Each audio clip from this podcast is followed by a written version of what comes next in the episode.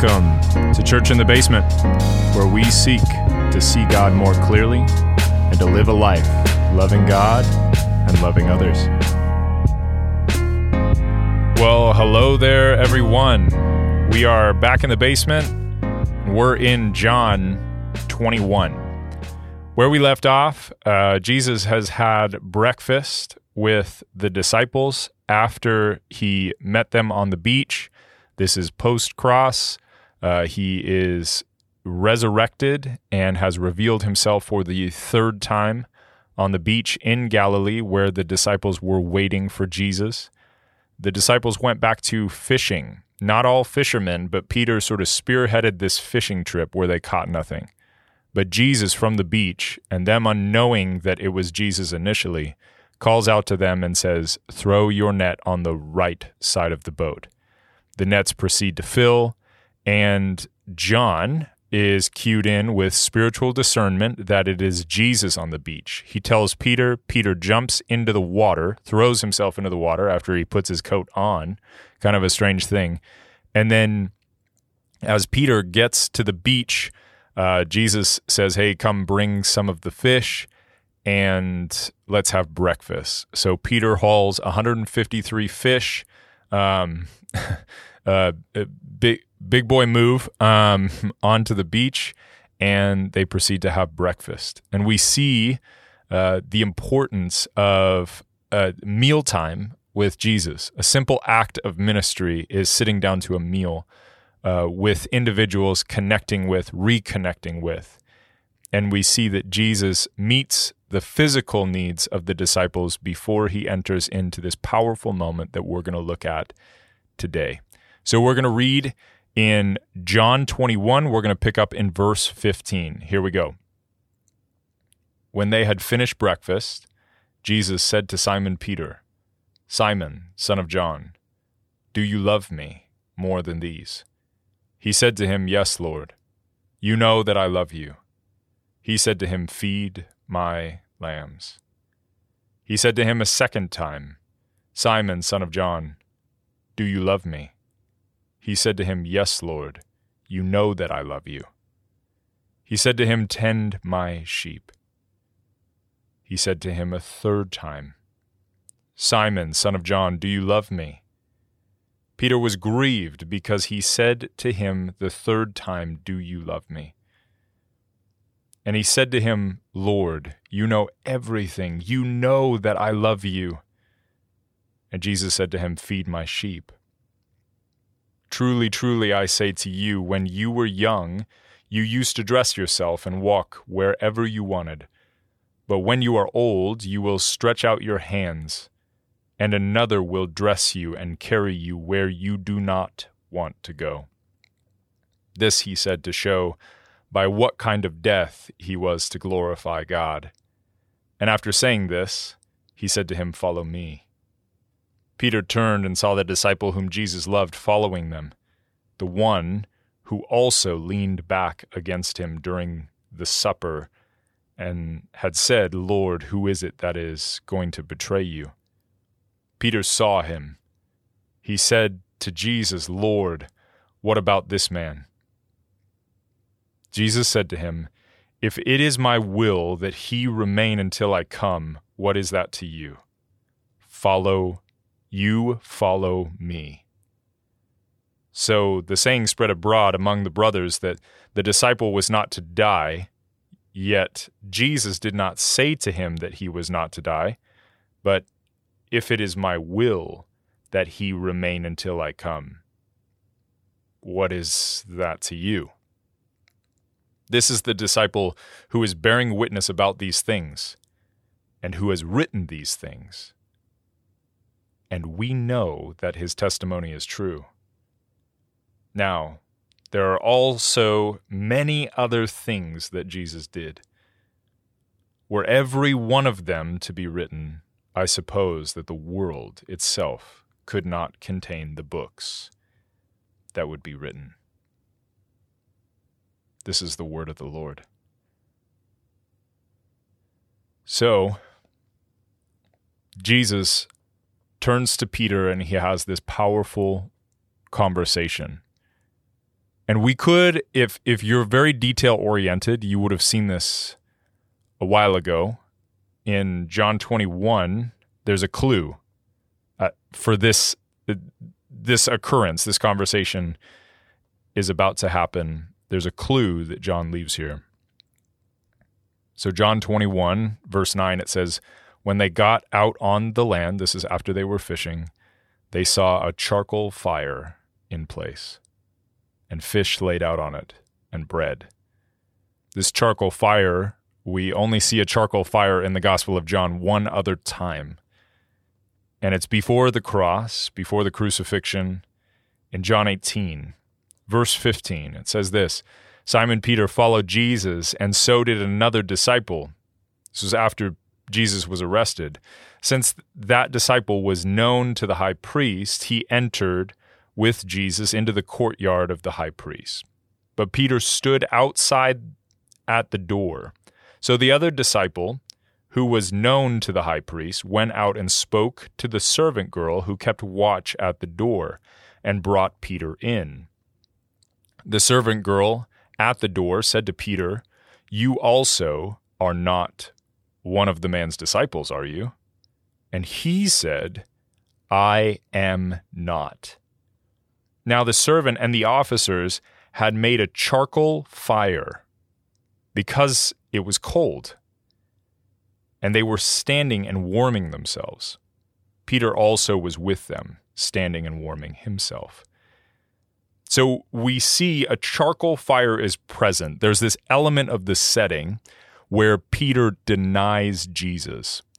And it's so fitting that there is a charcoal fire present in the setting in which Jesus restores Peter, restores Peter. Because that's really what this conversation is. It's where Jesus restores Peter. So we see in this conversation Jesus turning publicly. Don't get get this skewed in your mind. It's not that Jesus wandered off with Peter, um, but he's there with the disciples. So this is a public restoration because Peter's sin was public. With public sin should be public restoration. With private sin should be private restoration. Um, w- w- when they had finished breakfast, Jesus said to Simon Peter, Simon, son of John, do you love me more than these?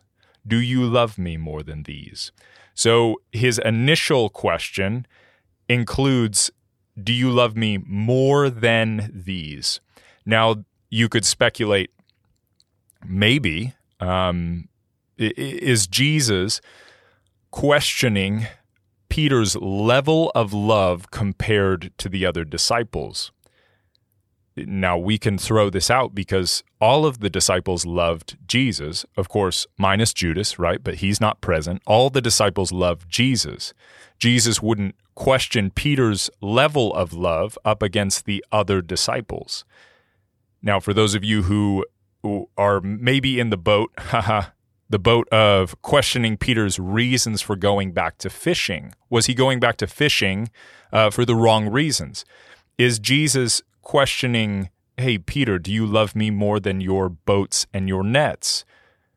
Well, we can throw that out because we have other scriptures where Peter is showing his zeal and his love for Jesus before the cross. And what this question, saying, Do you love me more than these? It's pinpointing these statements made by John. The first one is in John 13. This is at the beginning of the upper room discourse, um, uh, from what we understand, uh, or at least during uh, this conversation at the Passover meal that Jesus has with his disciples. Simon Peter said to the Lord, This is ver- chapter uh, 13 of the Gospel of John in verse 36. Simon Peter said to him, Lord, where are you going? And Jesus answered him, Where I am going, you cannot follow me now, but you will follow afterwards. Peter said to him, Lord, why can I not follow you now? I will lay down my life for you. Jesus answered, Will you lay down your life for me? Truly, truly, I say to you, the rooster will not crow till you have denied me three times.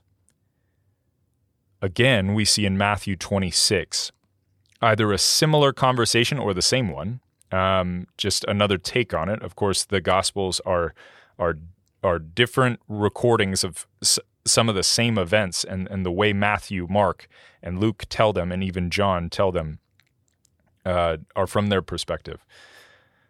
Still divinely inspired. Uh, Matthew 26, verse 30. And when they had sung a hymn, they went out to the Mount of Olives. Then Jesus said to them, You will all fall away because of me this night. For it is written, I will strike the shepherd, God the Father striking the shepherd, the chief shepherd, and the sheep of the flock will be scattered. But after I am raised up, I will go before you to Galilee. This was the clue that the disciples had. This is why they were waiting in Galilee for Jesus to come. Uh, here in Matthew 26, he had made this statement. So after the cross, they went to Galilee. Peter answered him, Though they all fall away because of you, I will never fall away. I will never fall away. Making this bold statement. Jesus said to him, Truly I tell you, this very night, before the rooster crows, you will deny me three times. Peter said to him, Even if I must die with you, I will not deny you. And all the disciples said the same. So Jesus or Peter is the forerunner of these bold statements of faith towards Jesus, these bold statements of love and loyalty towards Jesus. But of course, we know the way it ends up is Peter's actions speak louder than his words. He denies Jesus three times, just like Jesus foretold in his omniscience. But now, also in his omniscience, in John 21, we see Jesus addressing the heart of Peter. You go on to read the rest of the life of Peter, and we see that he's got an basically an epic life of of living for the kingdom, living for the Lord, and and Jesus is drawing his heart to the only place it needs to be. He's addressing Peter's heart because he he knows where Peter is going to find his strength, his hope, his refuge. It is in the love of Jesus. It is for the love of God, for the love of God. And this is so important for us to remember as we navigate him him asking this question 3 times. It's not challenging his love compared to the disciples. It's not challenging his love of fishing. It's Jesus honing in and targeting the heart of Peter. It's a one-on-one conversation, yes, publicly, but a one-on-one conversation with Peter addressing his heart. And Jesus seeks this same conversation with all of us that that's why we we open up the word of God and we explore who God is as revealed in his word. And that should lead us into a place of prayer and worship and celebration that we would encounter the presence of God and and Jesus will have through the power of his spirit conversations with your heart and with your mind and with you challenging your heart as well. Because we are all called to live a life bearing his image, bearing the good news of who Jesus is, a God of love. He goes on to call him into the ministry. Essentially, he's already said, Follow me pre cross, but now he's calling him and giving him specific instructions. He says, As Peter says, Yes, Lord, you know that I love you. He said to him, Feed my lambs feed my lambs. Now, before we get any further, we have to get something out of the way. Because maybe you've heard this before and maybe you've heard this taught before. This is actually that something that I I thought for a long time that there was a lot of significance and maybe there is, maybe there is. Uh, but there's just not enough evidence to really support it um, for these reasons I'm about to lay out for you. So there's an interesting thing going on with the play of the word love. In the Greek language, there are multiple words for love. When Jesus is calling on Simon Peter's love for him, right?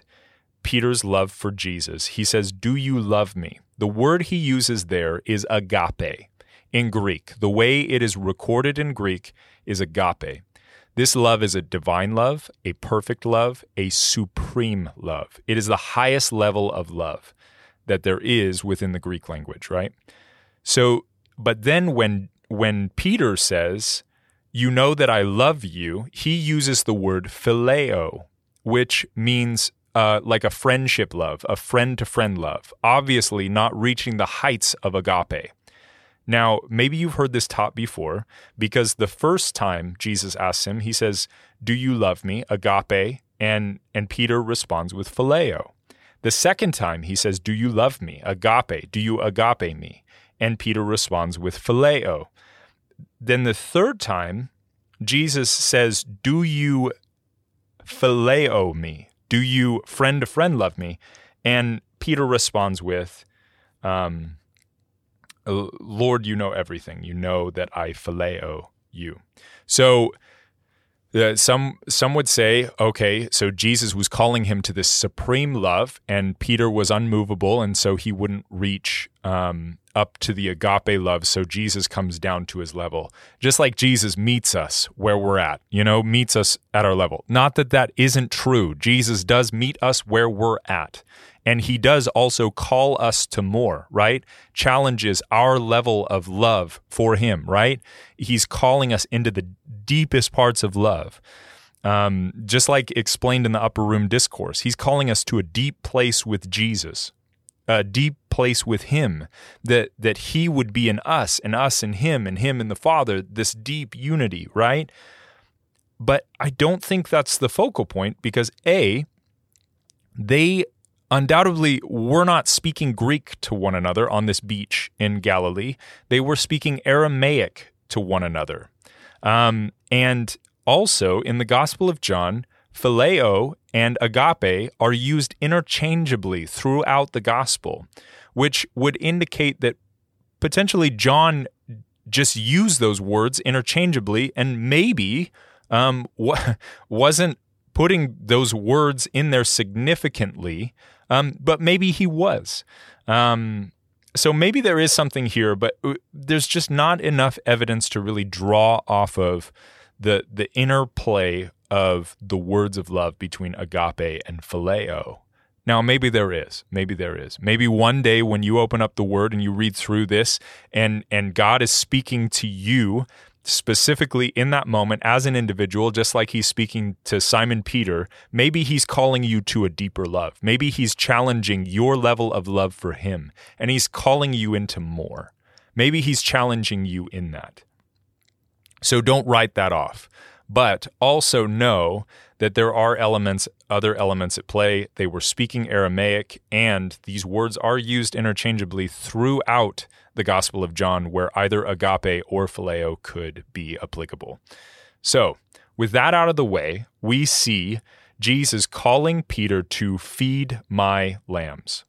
Obviously, we see the uh, even in in in the prophecy, uh, the the prophetic word that Jesus gives beforehand in saying the the shepherd will be struck and the flock will scatter. All throughout scripture we see this this imagery of the flock of God, the church of God being um, referenced as sheep. We've seen this also in the Gospel of John already with Jesus as the great shepherd, the good shepherd. And later on, uh, even as we go through this, we'll be in First Peter where he's referred to as the chief shepherd. That's God is the great shepherd, the good shepherd, and the chief shepherd. That he is the shepherd of us, his sheep, us, his sheep. But he's saying, uh, Peter, would you come and would you be uh, sort of like a sub shepherd um, and feed my lambs? Feed my lambs. So, what does it mean to feed the lambs, feed the lambs. Well, we see in, uh, uh, let's say, what is that scripture? The um, the temptation of Jesus, right? Um, Matthew four. Matthew four. It says here in Matthew 4 and after fasting 40 days and 40 nights, um, this is Jesus fasting 40 days and 40 nights, he was hungry. And the tempter came and said to him, If you are the Son of God, command these stones to become loaves of bread. But he answered, Jesus is answering this It is written, Man shall not live by bread alone, but every word that comes from the mouth of God. He's saying that th- true food and true sustenance is the word of God.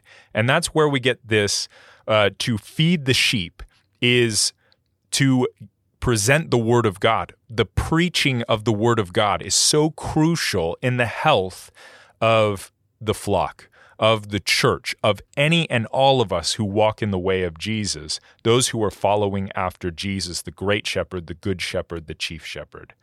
But he's calling uh, Peter to be a part of this process of pastoring um, or at least feeding the lambs. So he would be one who would proclaim the word of God, bring the word of God. And we see this in Acts um, too, where where they're waiting for the Holy Spirit, and the Holy Spirit comes upon them like tongues of fire, and they walk outside and and they are preaching the word of God, the message of who Jesus is in multiple languages to multiple nations that were represented in that place. And Peter steps up and he preaches a sermon about the good news of who Jesus is, and 3,000 people came to know him. Feed my lambs.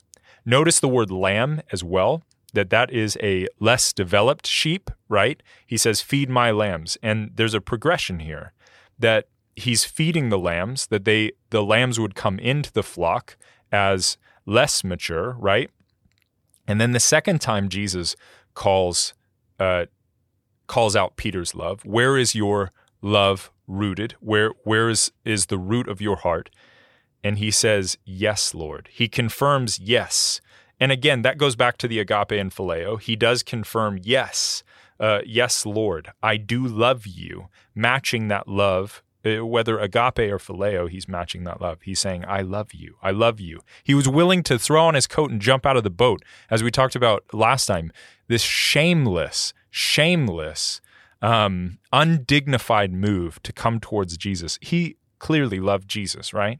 Um, and he said to him, tend my sheep in the second uh, the second time he challenges that love he says tend my sheep now this word means to shepherd. We also see this word so we've seen to teach right? To feed to teach my sheep. Now we see to shepherd. Now this brings us to ephesians 4 where there are spiritual gifts laid out in um, scripture uh, tons of different spiritual gifts. Uh, we've talked about this at Encounter before, but um, tons of different spiritual gifts. If you just look up the spiritual gifts within Scripture, there are a number of different scriptures that lay those out. Ephesians 4, we see, uh, yes, you need giftings to operate within what are called the offices. This is more of a church organization. Uh, organizational piece where these are the offices that are laid out by Paul in his letter to the Ephesians. Ephesians 4, it says, And he gave the apostles, right, which would be the disciples and, and the apostle Paul, uh, for the foundational uh, building up of the church. Uh, then we see the prophets, which is a still standing office, that there are uh, those who get words for the edification of the church. Not that, you know, a lot of people are self self professing prophets saying this is going to happen in the future, but realize within scripture, if if those prophetic words do not come to pass, um, the standard within Scripture was back in the Old Testament. If a prophet said something and it didn't happen, they would be put to death. So it's a serious thing. Don't fake it, but you may have the gift of prophecy. But this is the office of a prophet within a church. Then there are evangelists um, those who share the good news and who are specifically prone to share the good news. My brother is a great example of that. He is an evangelist, he's gifted in evangelism. And if he were uh, within a church given an office, his office would probably be evangelist, most likely, according to his giftings, right? But again, these are offices.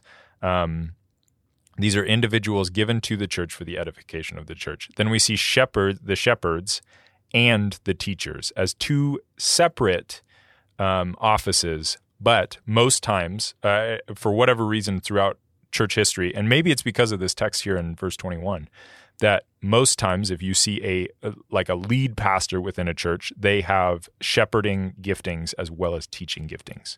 Not always but uh, but most times. So and then in verse 12 it says what these offices are for to equip the saints for the work of ministry for building up the body of Christ until we all attain to the unity of the faith the unity of the faith and of the knowledge of the Son of God to mature manhood, to mature manhood. So again, we see uh, that that these offices are given um, to certain individuals for the edification of the church that we would bring. Uh, going back to chapter 21, we would bring the body from lambs to sheep, from lambs to sheep. But also, we need to realize that uh, even if you don't carry one of these offices, we are all supposed to be be focused in on the protection and the perfection of the body of Christ. You have a role to play within the body of Christ, um, and uh, if we are living from the presence of God, I have no doubt that that God is going to communicate to you if he hasn't already your giftings and the way that you get to participate in the edification of the church. These are the primary offices that we're talking about. And Jesus is calling him into one of these primary offices.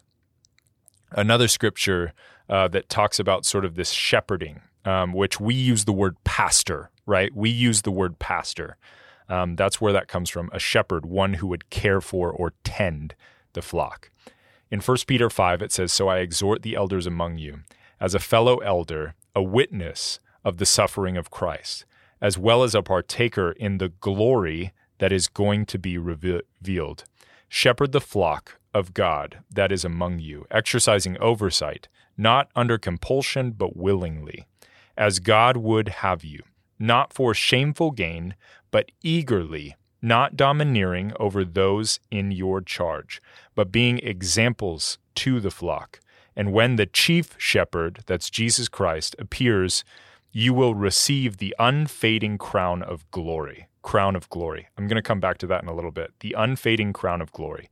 Likewise, you who are younger, be subject to your elders, clothe yourselves, all of you, with humility towards one another, for God opposes the proud, but gives grace to the humble. God opposes the proud, but gives grace to the humble. So Peter obviously wrote First Peter 5. Um, he wrote First Peter 5 and he had this direct conversation with Jesus where Jesus is calling his heart to a place of humility.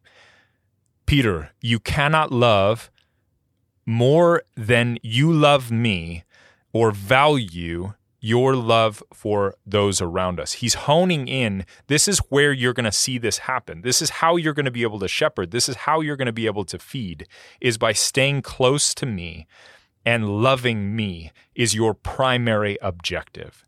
Loving me is your primary objective. And this calling to feed my sheep, to to feed my lambs, to tend my sheep, and to feed my sheep will flow from your love for me.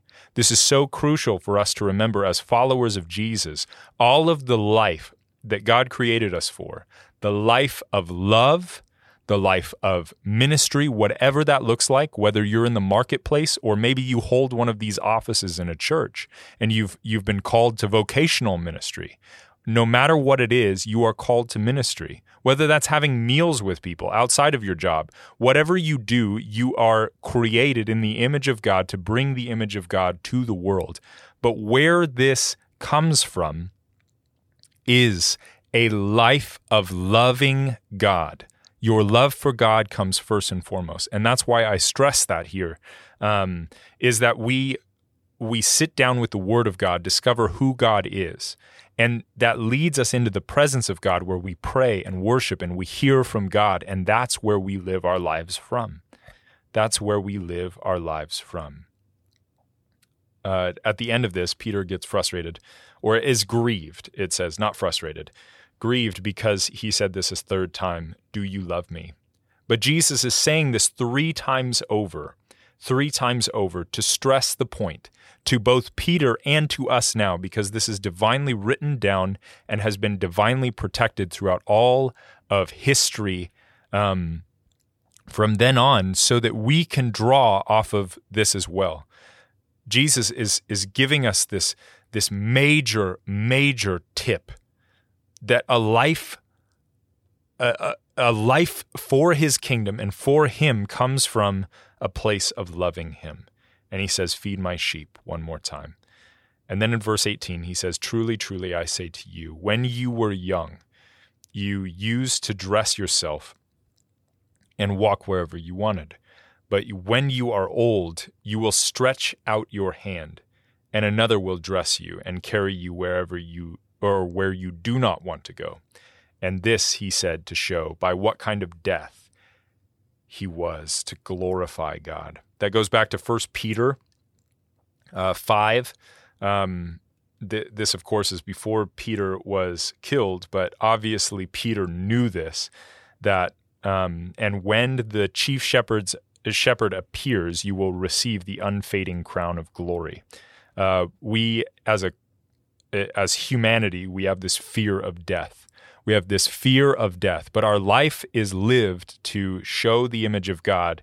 And so the apostles saw death as a moment of glory that was like a sealing of this life uh, that we get to live, to show the glory of God, to live in the glory of God. Um, and we've talked about that before that there are texts within scripture that says God is even shaping us into his glory, that we get to be vessels of his glory and his good news. Um, again, pointing at that. That's that's why we do what we do. That's why if God is asking us to feed sheep or or to, you know, go and work an everyday job, but bring the love of Jesus in there, we do it for the glory of God. We do it for the love of God. Again, it's the love of God. That is the center the center of everything that we do for the love of God. We are good parents to our children for the love of God. We are good at the work that we have signed up for, whether that's at Starbucks, McDonald's, or you are in a Fortune 500 company and, and you are leading the charge. Um, we do it for the love of God, for the glory of God, for the love of God. We do these things. That's why we love our husbands and wives. Um, we do it for the love of God. Not necessarily. Uh, we of course we we want to love our spouses, but but we do it for the love of God first and foremost. Not even for the love of our spouse.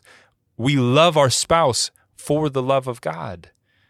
And and this is such a foreign concept to us in our culture because it, normally we would do things for the love of us. Uh, relationships are a great example of that in that I've talked to so many people going, yeah, I left that relationship because I wasn't getting what I wanted. I wasn't getting what I wanted out of it. That's the for the love of self. And if you're entering into a relationship or a job or parenting or whatever it is for the love of self, it will end in failure and it will end in destruction. But if you do things for the love of God, there is an excellence that pours out of that.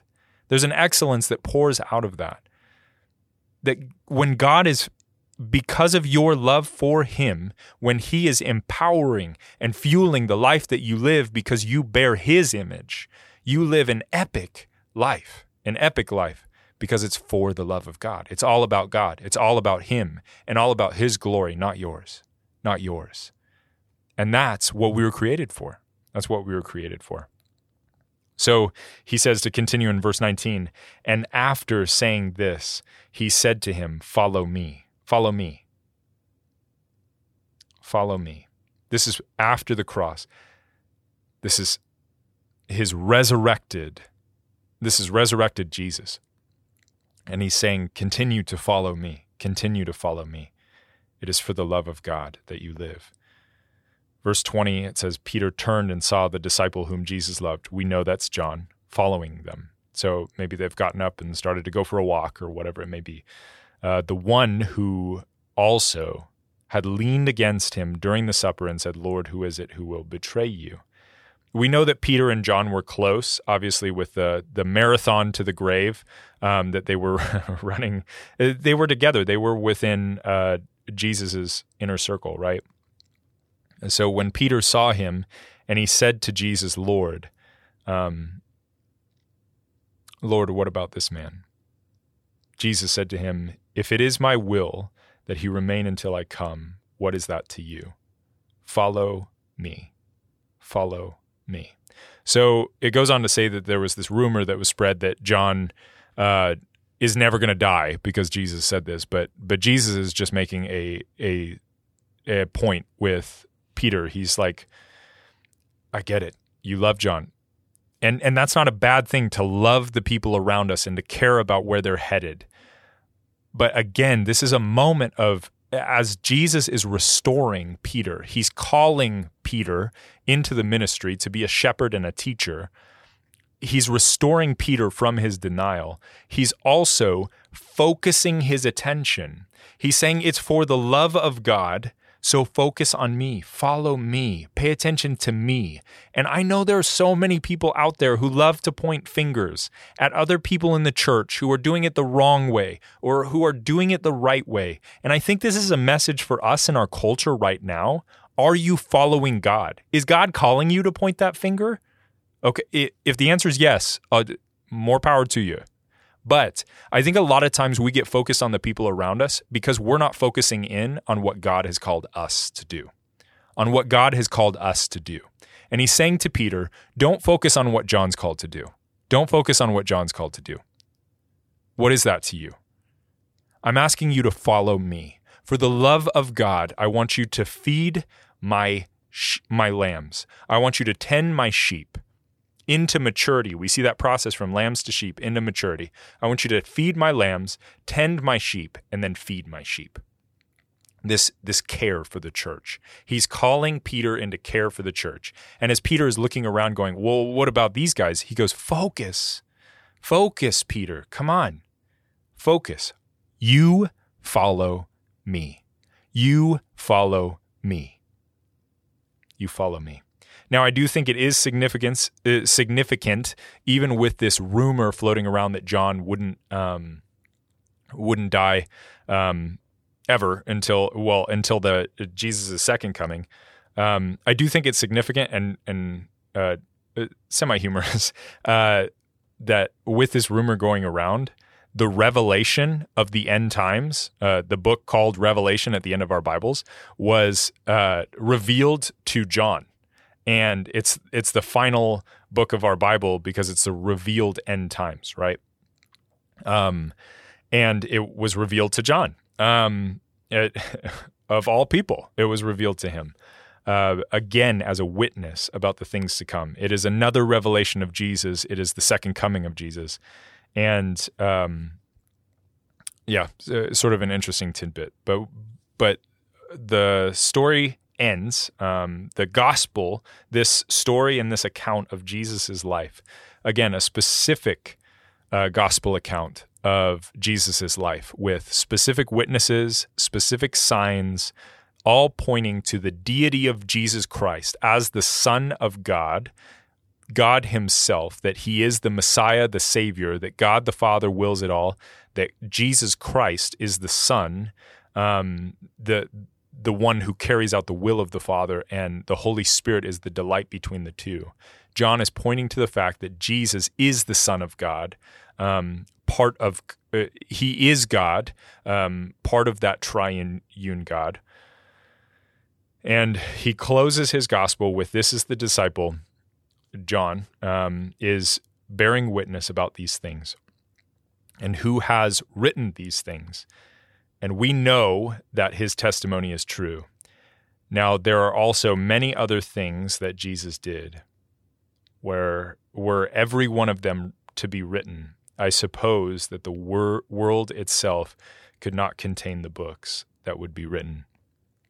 Man, if somebody wrote down your whole life, um, it would probably uh, fill a library. Um, but then if someone wrote down all of Jesus's um, life and wrote about the things that he did, John is saying the significance of his life would fill the whole world. And isn't that true?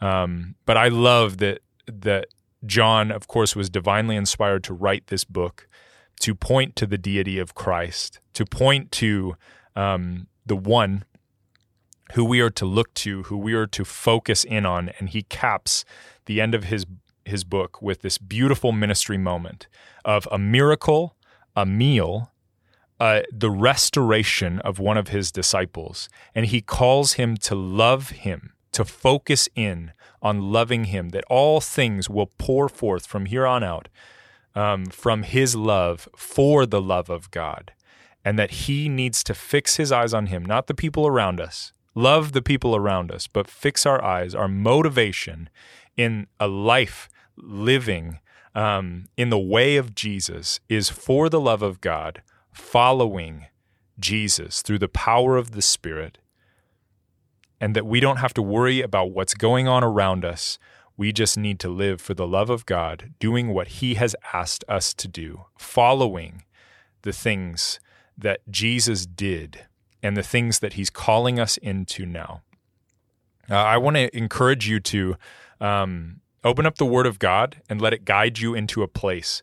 Uh, as we close the Gospel of John, at least here.